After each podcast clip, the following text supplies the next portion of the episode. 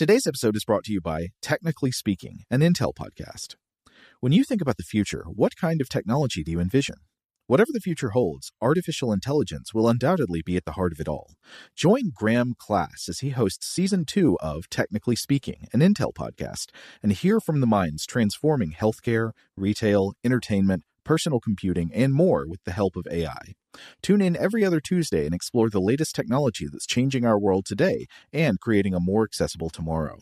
Listen to Technically Speaking, an Intel podcast on the iHeartRadio app, Apple Podcasts, or wherever you get your podcasts. What's up? This your boy Lil Duval, and check out my podcast, Conversations with Unc, on the Black Effect Podcast Network. Each and every Tuesday, Conversations with Unc podcast feature casuals and in-depth talk about ebbs and flows of life and the pursuit of happiness. Unlike my work on stage, I tap into a more serious and sensitive side to give life advice and simply offer words of encouragement, yet remind folks to never forget to laugh. Every Tuesday, listen to Conversations with Unc, hosted by Lil Duval on the Black Effect Podcast Network, iHeartRadio app, or wherever you get your podcasts presented by AT&T. Connecting changes everything.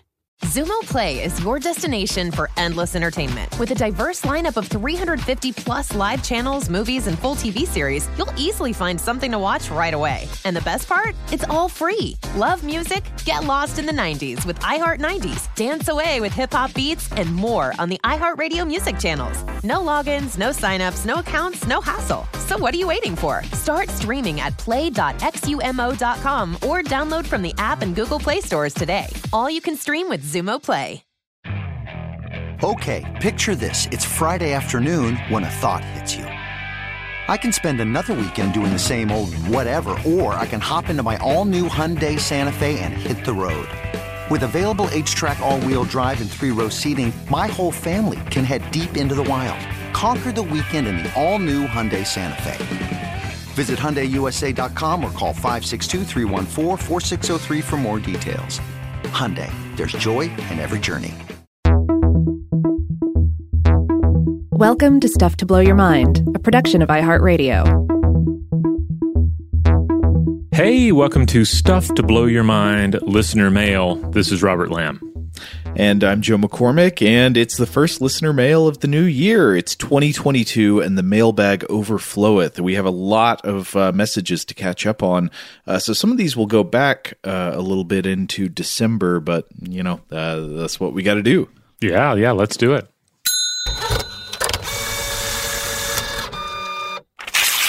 Okay, I think maybe I'm going to start with a message from Tom. This was in response to the couple of episodes we did about uh, the history of time travel thought.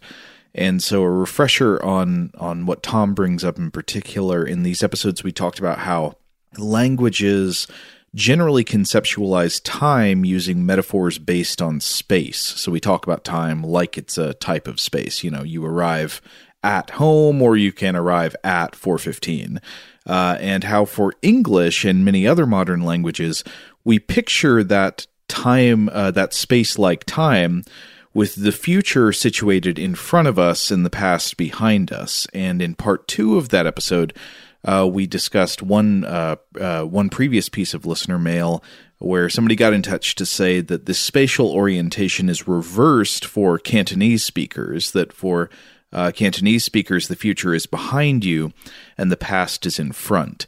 And so Tom picks up on this by saying, Hi guys, I just finished listening to Time Traveler Zero Part 2. The Cantonese example of a reversed spatial metaphor for time orientation reminded me of something from an introductory book about linguistics which I have attached. According to this guide, the ancient Greeks oriented themselves in time linguistically just as it is in Cantonese. The past, being visible and known, is perceived as in front or ahead, whereas the unknown slash invisible future is behind. I have no idea if this is still true of the Greek language of today. The book is Linguistics, a Graphic Guide by Trask and Mayblin. Thanks. Love the show. Tom. Uh, so I found this really interesting, and I actually I looked this book up and uh, uh, and found a PDF of it where uh, I could look at the the couple of pages in question here. And according to these authors, it is indeed as Tom says. But uh, there was another interesting thing about it, which is that uh, at first I imagined that the distinction here was that the spatial metaphor for time among future in front people, like like English speakers like us, uh, the future in front people, that their metaphors would be based on travel. So, mm-hmm. for example, if you're walking forward, the place you will occupy in the future is in front of you. Whereas, whereas I assumed sort of the difference was that future in back people would not be thinking about travel or movement, but instead would have spatial metaphors for time based on looking at things in space rather than moving through space, in which case it totally makes sense that the future is hidden behind you and the past is visible in front.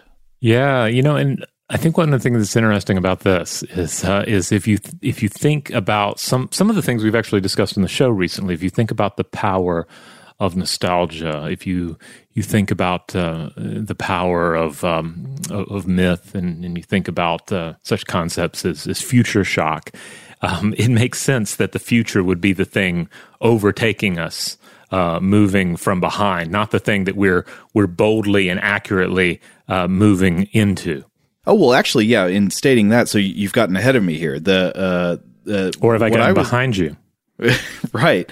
Um, so what I was saying was I initially assumed that the difference was based on a moving versus looking distinction, but at least according to the way Trask and Mayblin present it in this book, actually both ways of conceptualizing time as space have some kind of idea of movement through space. It's just a question of what is doing the moving. Mm-hmm. So, in this book, the way they present it is that while modern English speakers imagine ourselves moving forward through time toward the future, so the timeline is like a fixed space and we're traveling through it, the ancient Greeks would have imagined themselves uh, standing in place and the timeline itself being the thing that moved. So you're standing still, looking out over the past as it recedes away from you, and the future rushes towards you and overtakes you from the rear.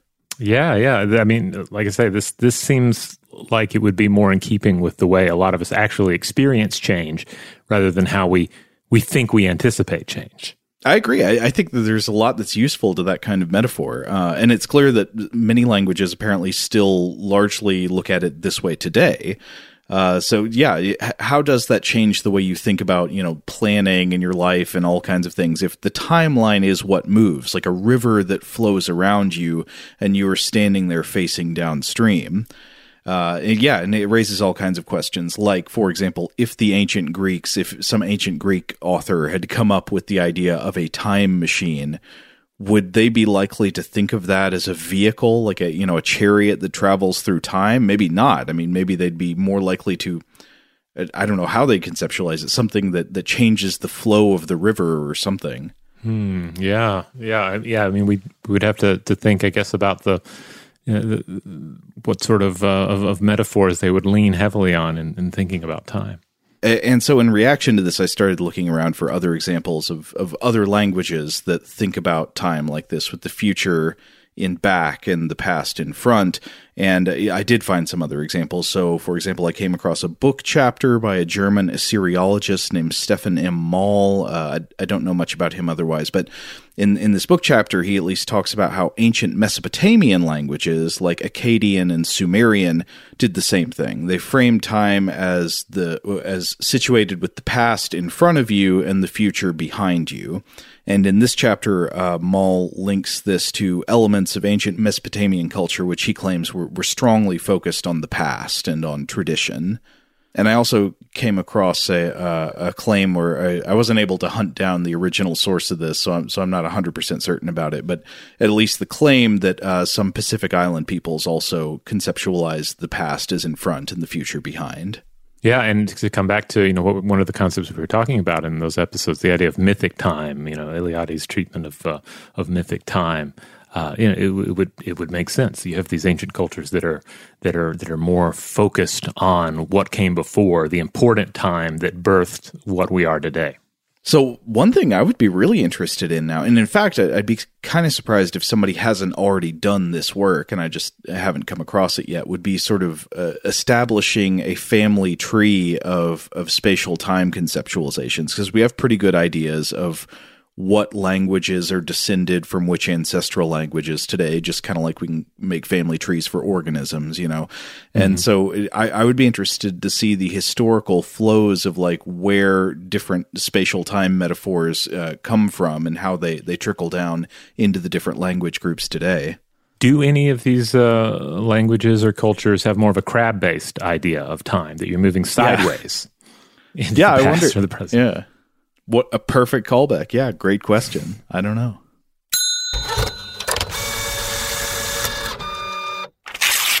All right, here's one that comes to us from Josh. Josh writes Hi, guys. First, you three are my pandemic survival kit. This cannot be overstated, neither can the gratitude I feel. Now, it seems to me that the timing of time travel machines corresponds to the fact that machines were in fact responsible for time dilation.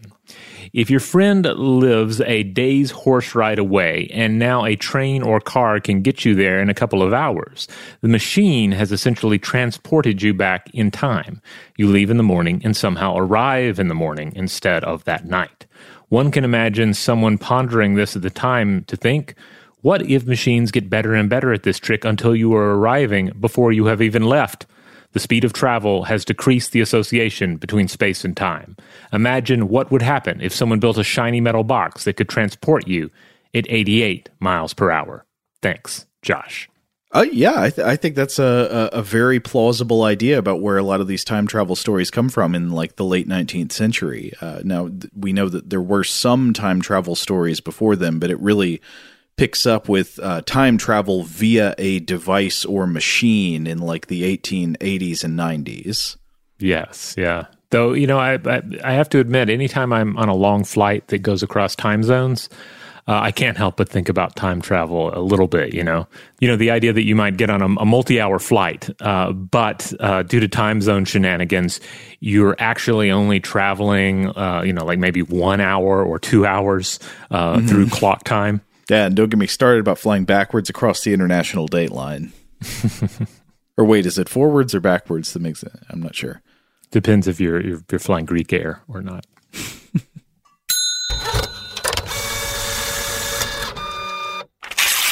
All right, let's uh, turn to some messages about music and memory. So, we got a number of messages about uh, different musical mnemonic devices that people learned in school, since that came up in the episode about wh- whether or not uh, music helps people memorize verbal information. And if it does do that, how does it do that? Wh- why? And, and how does it work? So I'm not going to read all these, but I did want to note that longtime correspondent Jim in New Jersey got in touch to say that uh, when he was in school, he learned a uh, a great uh, little little sing song verse about how to uh, how to learn Latin, and it included all of the like conjugation and declension and stuff. Uh, but I wanted to read another one. This one comes from John. And John says, Dear Robert and Joe, just a few minutes into your episode on music and memory, a very particular tune popped into my head Pop Goes the Weasel, except the lyrics weren't those of the nursery rhyme, but the variables of the quadratic formula. If you'd like to sing along, all over 2A is the replacement lyric for Pop Goes the Weasel. Uh, can I sing this, or is the or, let's see, is Pop Goes the Weasel under under copyright enforcement? I think you're probably okay. Isn't this like fair use or educational? We're gonna get the big pop goes the weasel lawyers after us. Okay, so I think it would go something like this. Please don't pillory me if I if I say something wrong here. Um, it would be like x equals negative b plus or minus the square root of b squared minus 4ac all over 2a. I think you nailed it. I think you nailed it. I think it almost fits the rhythm. It's a little difficult with the minus 4ac unless I uh, misunderstood that somehow. Anyway, John goes on to say, "My only remaining memory from this particular high school math class is that is the teacher singing the equation to the class, then the class responding with laughter over its absurdity, and then the teacher's assurance that we'd never forget the quadratic equation again. Well, nearly two decades later, the joke's on us. uh, thanks for being my second favorite podcast in my Spotify 2021 Wrapped, but number one in my heart, John." Oh, well, that's nice. Uh, oh, and John also says, P.S. I can also still name all the American presidents in order thanks to a song we were taught in elementary school. Music and memory, it's a thing. Huh. Yeah, I wonder what the tune was. I vaguely remember something about that, uh, but I don't think it stuck with me. So I've actually thought about this a good bit since we did the the music and memory episode. Like if music does indeed aid with the uh, the formation of memory or the uh, with cementing verbal memories, uh, wh- why does it do that? And I think I've got a, a pretty tentative take on this, but obviously I'm, I'm still open minded about it. But I think the two main reasons music probably helps people memorize verbal information would be first of all something we talked about in the episode, which is that uh, which is that mu- the verbal content in music is structured, meaning that lyrics have meter and rhyme, and they occur within a regular structure usually. So, like you know, you'll know that the verse in this song has four lines, and they're this long, and then the chorus has this many lines, and they're this long, and that structure is what helps you complete a half-formed thought or find the next thought so it might not be so much the tune or the melody that helps you remember the words, but the fact that when words are presented in music, they are organized and structured in a way that helps you fill in gaps. And then the second thing I think is that you're probably more likely to spontaneously rehearse verbal information that's set to music than you are to spontaneously rehearse verbal information on its own. Uh, and and I think this would tie into the idea that music is enjoyable. Like we like music, and when we and we want to repeat it to ourselves. And so the pleasure in the tune or the melody is like the inherent incentive to sing it repeatedly to ourselves. And when you sing it repeatedly to yourself, this has a side effect of memory reinforcement through repetition and rehearsal. So that's my vibe. Shout out to Astepro for sponsoring this episode and providing us with free samples. Rob, as the uh, the local host with allergies here, they sent you some of their nasal spray to treat your allergies. What was your experience like? Yeah, that's right. I always wrestle with the pollen a bit when it rolls in during the spring. So they sent me the little uh, nasal spray. I tried out the product, and yeah, it sure did help me get on top of my symptoms for the day. And it's so fast acting, uh, it was already kicking in before I left the house. Astepro is a first of its kind nasal allergy spray. It's the fastest 24 hour over the counter allergy spray. It starts working in 30 minutes, while other allergy sprays take hours. Astepro is the first and only 24 hour steroid free allergy spray. Astepro delivers full prescription strength indoor and outdoor allergy relief from nasal congestion, runny and itchy nose, and sneezing. Get fast acting nasal allergy symptom relief with Astepro. Go to asteproallergy.com for a discount so you can get Astepro and go today. A S T E P R O allergy.com. Astepro and go. Use directed for relief of nasal congestion, runny nose, sneezing, and itchy nose due to allergies. Today's episode is brought to you by Technically Speaking, an Intel podcast. When you think about the future, what kind of technology do you envision? Whatever the future holds, artificial intelligence will undoubtedly be at the heart of it all. Join Graham Class as he hosts season two of Technically Speaking, an Intel podcast from Ruby Studio in partnership with Intel. Explore the future of technology that's rapidly evolving our world today with the help of AI. There's still so much work and research needed to fully understand the power and potential of AI, and Intel is at the forefront of implementing AI in revolutionary technology that's changing the world we live in for the better. In each episode, Graham interviews the minds transforming medicine and healthcare, retail, entertainment, personal computing, and more while pioneering new uses for AI in these spaces. Tune in every other Tuesday and explore the latest technology that's changing our world today and creating a more accessible tomorrow. Listen to Technically Speaking, an Intel podcast on the iHeartRadio app, Apple Podcasts, or wherever you get your podcasts. Today's episode is brought to you by eBay. eBay Motors is here for the ride. Remember when you first saw the potential? And then, through some elbow grease, fresh installs, and a whole lot of love, you transformed a 100,000 miles and a body full of rust into a drive that's all your own. Look to your left, look to your right. It's official. No one's got a ride like this. There's nothing else that sounds like, feels like, or looks like the set of wheels in your garage. With over 122 million parts, you can make sure your number one ride or die stays running smoothly so there's no limit to how far you can take it.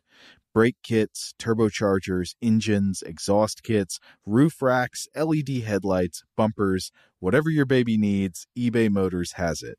And with eBay Guaranteed Fit, it's guaranteed to fit your ride the first time, every time, or your money back. Plus, at these prices, well, you're burning rubber, not cash.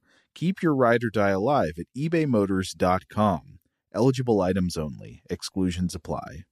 Today's episode is brought to you by Visible. If you haven't heard of Visible, now you have. They're the wireless carrier that's making wireless visible. It's in the name. Get a one line plan with unlimited 5G data powered by Verizon, just $25 a month, every month, taxes and fees included.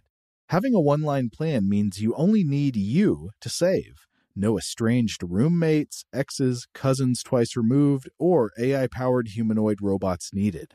And because $25 a month really means $25 a month, you can call, text, stream, whatever, as much as you want without worrying about getting dinged at the end of the month. No hidden fees, no surprises. No, really. It's like the old saying goes you can't judge a book by its cover, but you can judge a company by its name. So spread the word. Tell all your friends there's a wireless company out there with transparency in their name, and they're called Visible. Start saving on wireless today at visible.com. Monthly rate on the Visible plan for data management practices and additional terms, visit visible.com.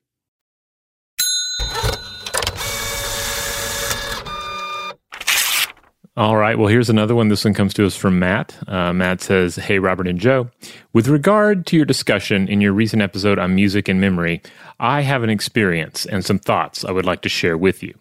First, the experience. One day, when I was around 13 or 14 years old, I was playing Metroid 2 on my Game Boy while my older sister was watching her then favorite show, Dawson's Creek, a show I was not particularly interested in by any means. Now, this may seem like an odd random fact to just mention like that, but years later I went back and decided to play the same game again, and wouldn't you know it? When the music started playing, it was like the show, Dawson's Creek, was playing again in the background. I would even recall specific lines that I overheard during that first playthrough. I thought you might find this experience interesting specifically because music seemed to be tied to recalling information that I wasn't even paying attention to in the first place. Anyways, on to my other thoughts. I was thinking about one reason some may uh, more readily recall verbal information when put to music when compared to without. Could be less to do with the music itself and more to do with the fact that we generally enjoy the experience of music far more than we do just hearing words being repeated. I think it's safe to say when we are engaged in something we enjoy, our brains are also in turn more engaged than otherwise. More engaged brain equals better retention. This brought on another thought.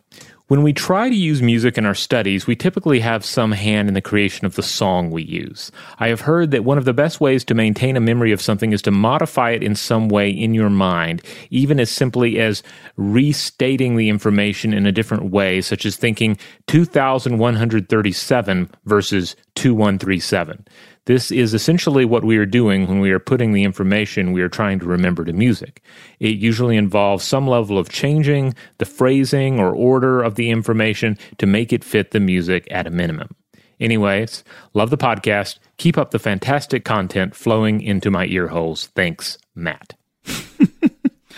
uh, well, thank you, Matt. Uh, yeah, I, regarding your point about modifying information to remember it better, uh, I I've never looked into the empirical research on this, but it certainly seems true from my firsthand experience. Uh, so obviously, like you mentioned, the simplest version is just rephrasing something, putting putting say a uh, an explanation or a summary of some events or something into your own words. I think definitely at least helps me remember it better. But also, like you say, you know, putting something to a song that that's doing something similar. You're forming like different levels of connections with bits of information that seem to help it stick more. Another big one I think is making puns about something. Like if you're trying to remember names, if you make jokes about the names while you're trying to memorize them, I feel like they stick a lot more.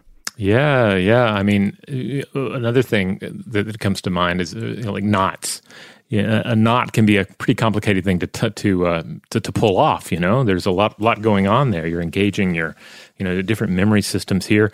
And what do we often do? Well, we end up um, ta taking a, a little narrative and applying it to it. Where Oh, we're not so so much concerned about okay, where's the left end go? How do I do I hold down this finger? No, we talk about where does the rabbit go and do, and into what hole and so Mm-hmm. forth. What's the one Quint says in Jaws? That uh, eel comes out of the hole, goes into the cave, goes around the pole, goes into the cave again. Oh, that's a good one. I forgot all about that part. Not too good, is it, Chief?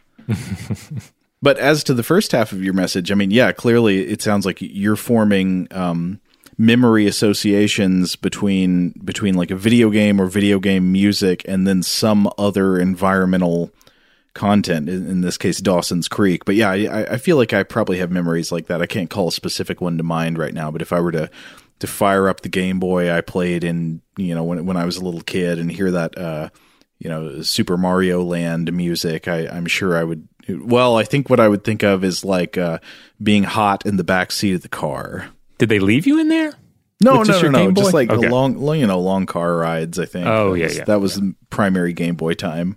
Okay, but still, I'm guessing like stuck to that kind of um, uh, like like like sweaty flesh, just just Yeah. adhered to the the seat. They have to peel you out at the end, still playing the Game Boy.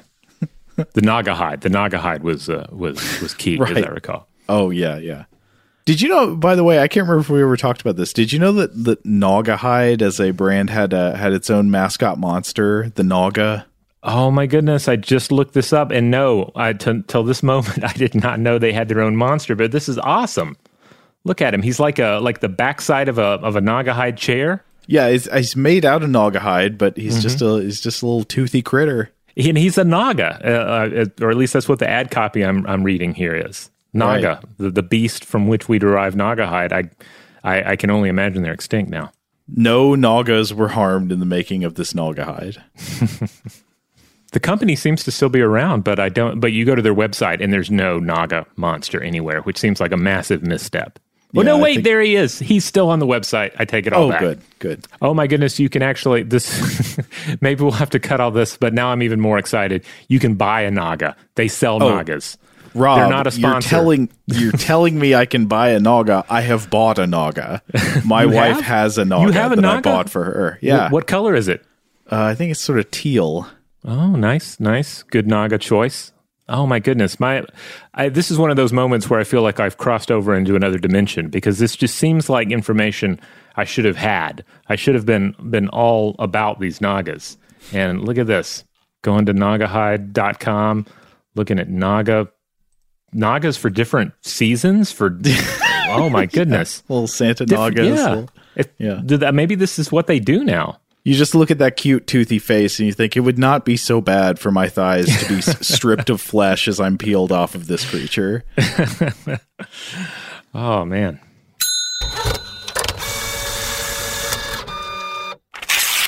Okay, you ready for this next message about time and crabs? Yeah, yeah, bring it on. Okay, this comes from Scott. Scott says, Dear Rob and Joe, I've been a big fan of the podcast for several years and have been looking for an excuse to write in. After a recent catch up binge, I now have several. First, towards the beginning of the episode Time Traveler Zero Part 1, Joe seemed to suggest that the metaphor killing time wasn't especially evocative due to it being an overused cliche.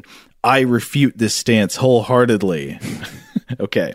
Uh, to this day, I cannot hear this phrase without bringing to mind the scene from the book The Phantom Tollbooth, where the main character Milo explains to Tock, a literal watchdog, that he is just killing time, which naturally infuriates the canine chronometer. If you're unfamiliar with the work, it is a strange, meandering journey through the awakening of a bored child's curiosity and wonder. I highly recommend it to young readers.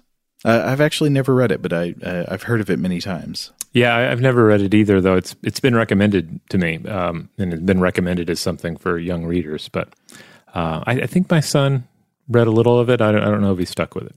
Uh, but we're about to get to the part of this email for which we must uh, bring out the dishes of drawn butter because uh, Scott says, secondly, in a recent listener mail episode, another writer suggested that the Tarrasque from Dungeons and Dragons was actually a Godzilla sized crab.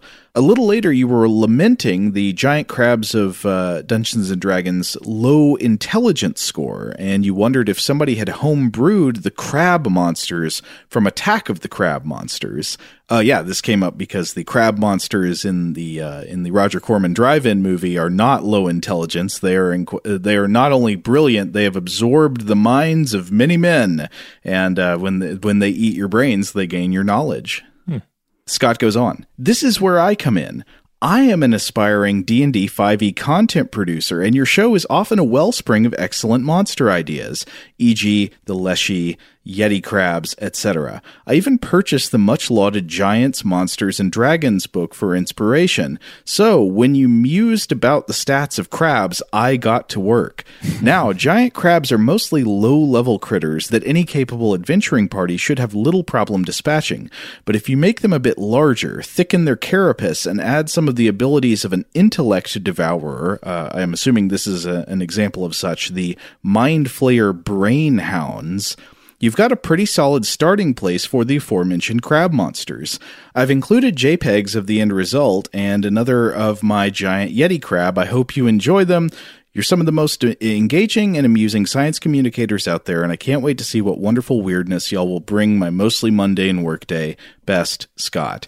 Well, Scott, uh, this is a wonderful email. Thank you for getting in touch, but you have made a major error. You forgot to attach the images. So Rob and I are just sitting here with like bereft. uh, yeah, I want to see this crap. Um, but I'm glad that that he, he's putting in the work on this. Uh, this is something that needs to exist out there in the at least in the homebrew uh, universe of uh, of monsters. And also good on picking up uh, Giants, Monsters, and Dragons by Carol Rose. I think I heard from another listener who had uh, recently acquired a copy of this book. Uh, just a tremendous uh, treasure trove of of fantastic creatures uh, for anyone out there who, who like me, loves uh, loves a good uh, uh, bestiary. Speaking of monsters, Joe, I do have to mention my wife and I started watching the second season of The Witcher on Netflix. Uh, okay. Or uh, The Witcher, as uh, as our, our main character would say. The Witcher. And uh, I have to say, second episode, I think it is, uh, includes versions of both a Leshy and Baba Yaga. So, whoa! I have to give give give that show credit. Well, that's based on like uh, Polish monster folklore, isn't it?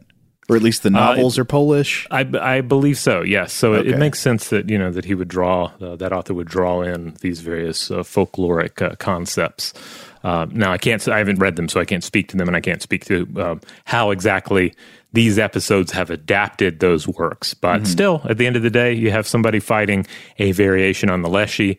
And yeah, my excitement was growing as they started talking about this strange house in the in the woods that had basilisk legs. And Whoa. I was like, oh, that's going to be Baba Yaga. Oh boy. Um, so I haven't read the books and I haven't seen the show. well, I think we sort of uh, put on one of the episodes of the show just sort of in the background for laughs. I I don't know. It might be a great show. I haven't seen it, uh, but I have played one of the video games and it had a lot of great monsters in it.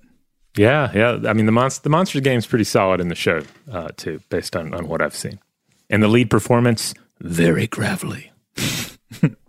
Wait, it's that uh it's the it's the the the the really buff gamer guy, isn't it? Who's uh, playing? Uh, wait, uh, Henry Cavill? Yeah, yeah, yeah.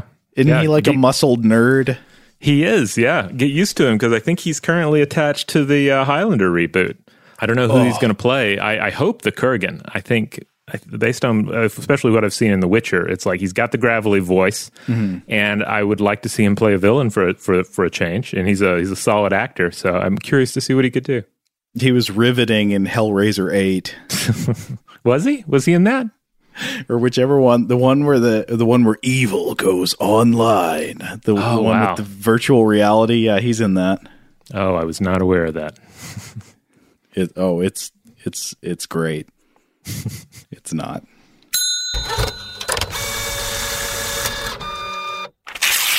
All right. Well, let's close things out with a little Weirdhouse Cinema listener mail. This one comes to us from Alan. Alan writes, Gents, I recently stumbled upon your podcast and I have really been enjoying it. The origins of the chainsaw first caught my attention. It's all great stuff, but my mind truly did combust a little when I saw you did a Weird House episode on Ewoks, the Battle for Endor. I vaguely recall my sister and I watching this and The Caravan of Courage when they first aired, but what I remember most was watching and wearing out the VHS tapes, recorded from TV, complete with commercials, and about a second of a football game where I accidentally hit the record button on the remote while watching. These Oh. movies were a big part of our childhood. So much so that my sister named her oldest daughter, now in her 20s, after Cindel or Cindel. I can't remember how the character's name is pronounced offhand. Yeah. C I N D E L. Yeah. Uh, anyway, they continue. So uh, uh, we were all amazed how much she looked like Aubrey Miller through uh, her early childhood. Every once in a while, she still gets a knowing smile or an outright OMG from the Ewoks right when people hear her name. Her best friend is Wilford Brimley. But uh, I have to say, I think that's awesome. My, my son's first name, in large part, comes from uh, Bastian Balthazar Bux from uh, the Neverending Story. So I think uh, I think I think drawing on the the names of our cinematic and literary mythology are are, are totally totally called for and appropriate. Anyway, Alan continues. I don't know if the tapes still exist, possibly in my parents' basement, but I found the DVDs years ago and introduced my kids to these gems. They are great fun, and we still watch them when we're looking to watch something fun and not too heavy. My favorite character, of course, was Teek. He was just awesome. And uh, there were a few years where I thought I could actually make a glider like Wicket. If he could do it, why couldn't I? Of course, the answer to that question is because he's a fictional character, though there's still part of me that believes I could if I had had access to proper sized animal bones and skin. well, thanks again for allowing me uh, to reminisce. Uh, the episode was great. I really enjoyed it. Keep making great content. Alan.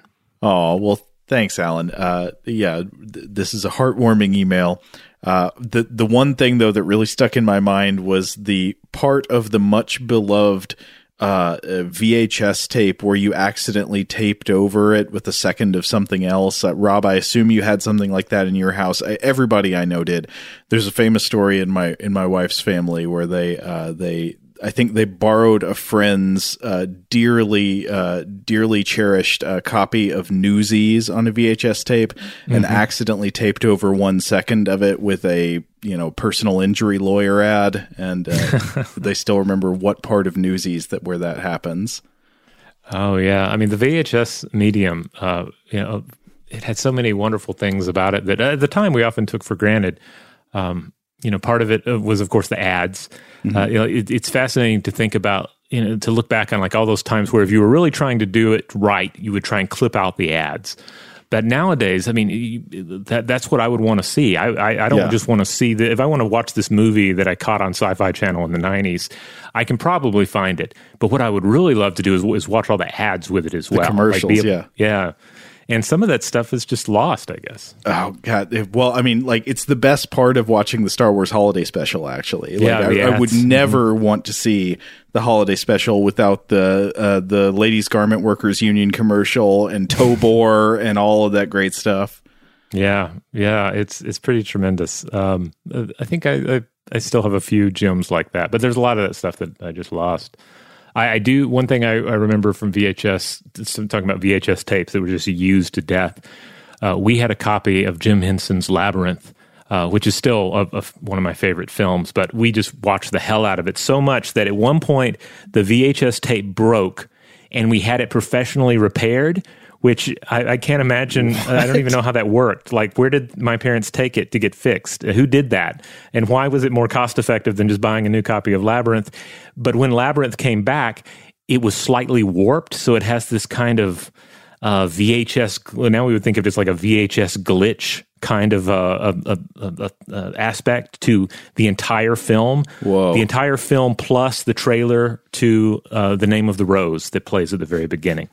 and so nowadays, if I watch Labyrinth or I watch that trailer, uh, it just doesn't sound the same because it should be slightly warped. I, I'm still reeling from the idea of a, a VHS tape repair person. yeah, I don't know who did that. That sounds like the world's best job. Did they take it to somewhere around town? Did they mail it off? I don't know. I'm, I'll have to ask my mom about this. mom, if you're listening, um, call me. We'll we'll discuss. Taniri Bell. It's labyrinth spelled backwards. All right, well, I think we got to call it there, but thank you everyone for getting in touch, and we'll be, uh, I'm sure, catching up on more of the, the emails that came in over the holidays in the weeks to come. That's right. And in the meantime, if you want to check out other episodes of Stuff to Blow Your Mind, we have core episodes on Tuesdays and Thursdays in the Stuff to Blow Your Mind podcast feed, which you can find anywhere and everywhere you get your podcasts. We do listener mail on Monday. We do an artifact or monster fact on Wednesdays. That's a short form episode. And on Fridays, we do Weird House Cinema. That's our time to put most serious uh, matters aside and just talk about a strange movie. Huge thanks, as always, to our excellent audio producer, Seth Nicholas Johnson.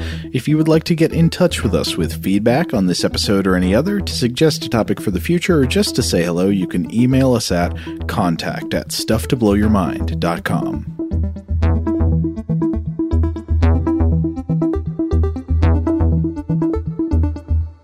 Stuff to Blow Your Mind is a production of iHeartRadio.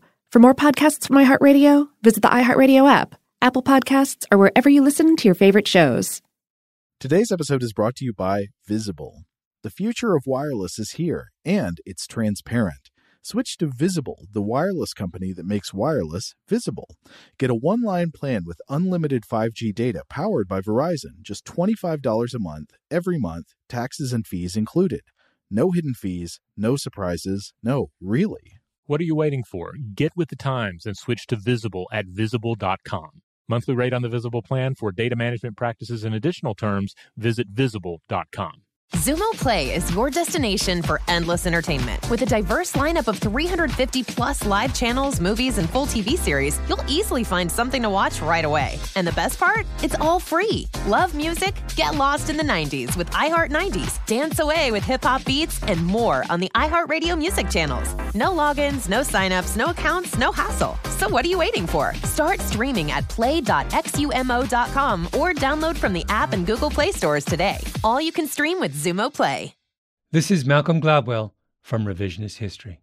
eBay Motors is here for the ride. With some elbow grease, fresh installs, and a whole lot of love, you transformed 100,000 miles and a body full of rust into a drive that's all your own. Brake kits, LED headlights, whatever you need, eBay Motors has it. And with eBay Guaranteed Fit, it's guaranteed to fit your ride the first time, every time, or your money back. Plus, at these prices, you're burning rubber, not cash. Keep your ride or die alive at ebaymotors.com. Eligible items only, exclusions apply. Xfinity has free premium networks for everyone this month, no matter what kind of entertainment you love. Addicted to true crime? Catch killer cases and more spine-tingling shows on A&E Crime Central. Crave adventure? Explore Asian action movies on Hi-YAH. Searching for something extreme? Check out skating, snowboarding, and more on Fuel TV Plus, the global home of action sports. And find crowd-pleasing bops on iHeartRadio's Hit Nation playlist. There's new free shows and movies to love every week. Say free this week in your Xfinity voice remote.